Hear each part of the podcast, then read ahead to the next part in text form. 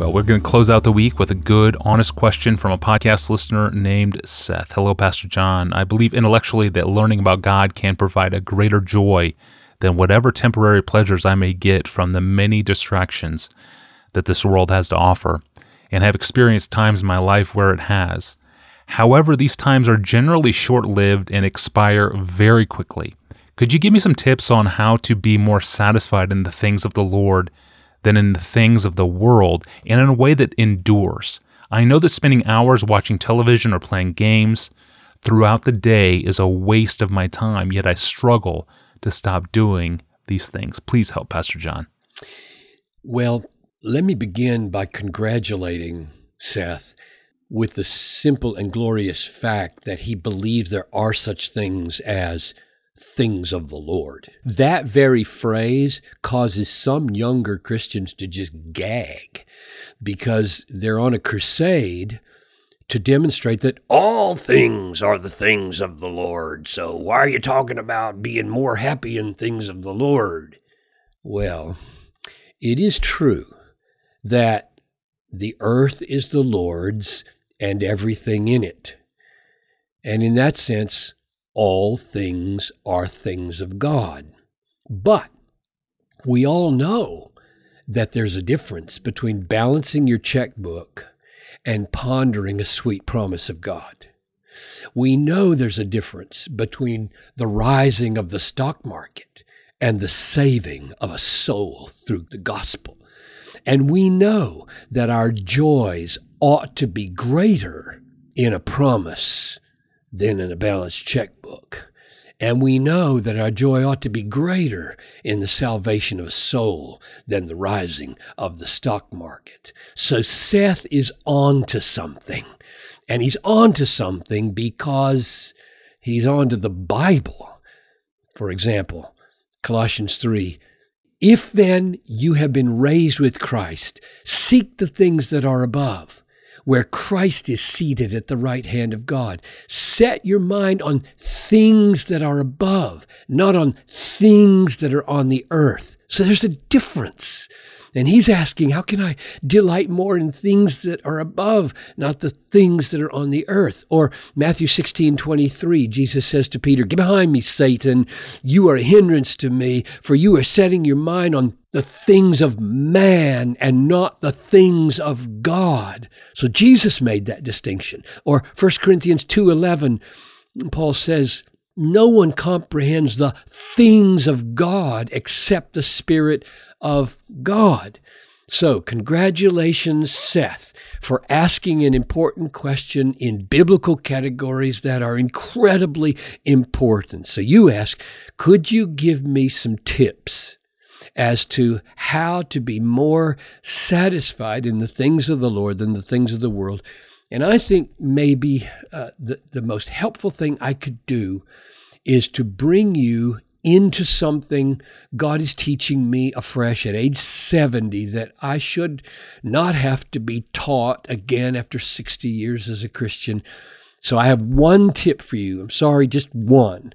Can do this again another time for more tips, but this is the one that's just so front burner for me right now. And I'm going to give you one tip and then six reasons for why it really matters. Here's the tip when you read your Bible every day, pause before you read and earnestly, with as much heartfelt longing as you can muster, pray to God that He would come and meet you in the reading of Scripture and open the eyes of your heart and show you what is really there and make himself real and bring about amazing changes in your life. Or to put it very simply, pray earnestly about the reading of Scripture just before you read the Scripture. It's amazing after all these years how many times I simply start reading without praying. And I can tell the difference profoundly. So here's what I believe you can expect if you do this. Number one, in answer to this prayer about the Word of God as you begin to read, or the sheer fact of prayer, God creates a supernatural atmosphere. He opens you to the fact that this moment is not just about you and a book, it's about you and the living God. By His Spirit, encountering His very voice, experiencing His supernatural presence in a manifest way, many Christians long for supernatural experiences, and this is one that you can ask for and expect. Number two, in answer to this prayer of, about the Bible, as you begin to read the Bible, God will open the eyes of your heart to see things in the Word that you would not otherwise see. You have not because you ask not applies to Bible reading, and you have because you ask applies to the very words of the Bible. The very words of the Bible will take on new dimensions. They will signify things, point to things, awaken you to the reality of things that would otherwise not be so. You wouldn't see them otherwise. Most of us are blind to the glories embedded by God in the very words that He has given us as we read them so casually. Reading the word spirit, the word glory, the word cross, sin, without praying is one experience. Reading those words after praying may be cataclysmically different, a different kind of seeing in those same words. Number three, if you pray, God will open your heart to feel the preciousness of glorious things and the horror of evil things that you would not otherwise feel. Most of us do not feel emotions that accord with the realities we're thinking about. This is a work of the Spirit, and He does it in answer to prayer. Number four, in answer to this prayer over the Bible, before we read it, God will work changes in you that you would not otherwise experience. I mean, changes in your warfare with sin, changes in your desires for holiness, changes in your habits that need conquering, and changes in your capacities for relationships, and changes in your experience of the fruits of the Holy Spirit love, joy, peace, patience, goodness, kindness, meekness, faithfulness, self control. Where do these come from? They come from the work of the Spirit in and through the Word. And I'm arguing if you ask Him, He will do this. Number five, if you pray this prayer at the beginning of your Bible reading, God will from time to time provide the very guidance and leading that you have been longing for in regard to big decisions in your life.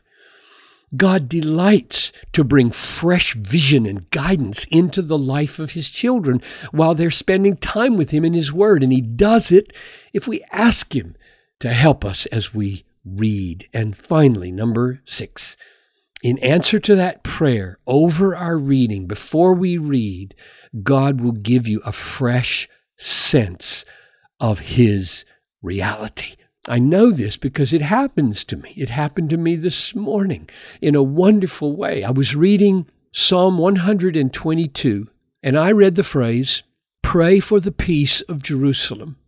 And my thought turned, and I totally was not expecting or planning this. My thought turned not to the political situation in the Middle East, but to the desperate lostness of millions and millions of Jewish people right here in my city and around America as well as around the world. The millions of Jewish people who reject Jesus as their Messiah. Jesus made it so clear during his lifetime that if people, including Jewish people, reject him, they reject life. And the reality of God the God of Israel, the God of salvation, the God of heaven and hell, the God who will one day lift the veil off of Israel and take away the hardness of heart, became so real to me. And I prayed earnestly that God would open the eyes of Jewish people and, and show me how I can be better used in this way. I was totally unready for this experience at that moment when I, when I read that phrase. And I hope and I pray it will have an ongoing effect on me. And I think God did that because I had paused and prayed that God would speak to me during this psalm through his inspired words. So, Seth, that's my one tip. And I'll say it again. When you read your Bible every day, pause before you read and earnestly, with as much heartfelt longing as you can muster, pray to God that He would come and meet you in the reading of Scripture and open the eyes of your heart and show you what is really there and make Himself real and bring about amazing changes in your life. Thank you, Pastor John, for this simple but profoundly important tip for Bible reading and to fuel our delight in God. May God open our eyes to behold wonderful things in His Word. Well, it is time for the weekend and time for us to break, but on Monday we return to the topic of Scripture because we have a listener who wants to know if the circumstances of Paul's epistles, the letters that he wrote to very specific people and very specific cities and into very specific sets of circumstances, does all of that specificity render those epistles less relevant for our lives today? And how, do, how would we know? It's a good question. John Piper will pick it up on Monday. I'm your host, Tony Reinke. Have a great weekend, and we'll see you on Monday.